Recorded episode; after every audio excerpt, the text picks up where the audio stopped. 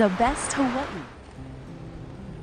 At the very western end of Waikiki is a stretch of sand called Duke Kahanamoku Beach, or Duke's Beach. Named to recognize and honor Hawaii multi Olympic medalist and ambassador of aloha, Duke Paoa Kahanamoku, the sandy beach was once named the number one best beach in all of America back in 2014.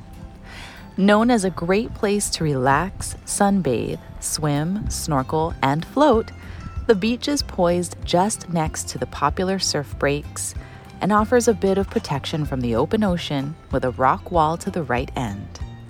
Duke's Beach is located next to the Duke Kahanamoku Lagoon at the Hilton Hawaiian Village, which is a five acre saltwater lagoon. Popular during the day with visitors and some locals, the area does become more congested with folks jumping in the water, heading out to surf, and gathering to watch the sunset.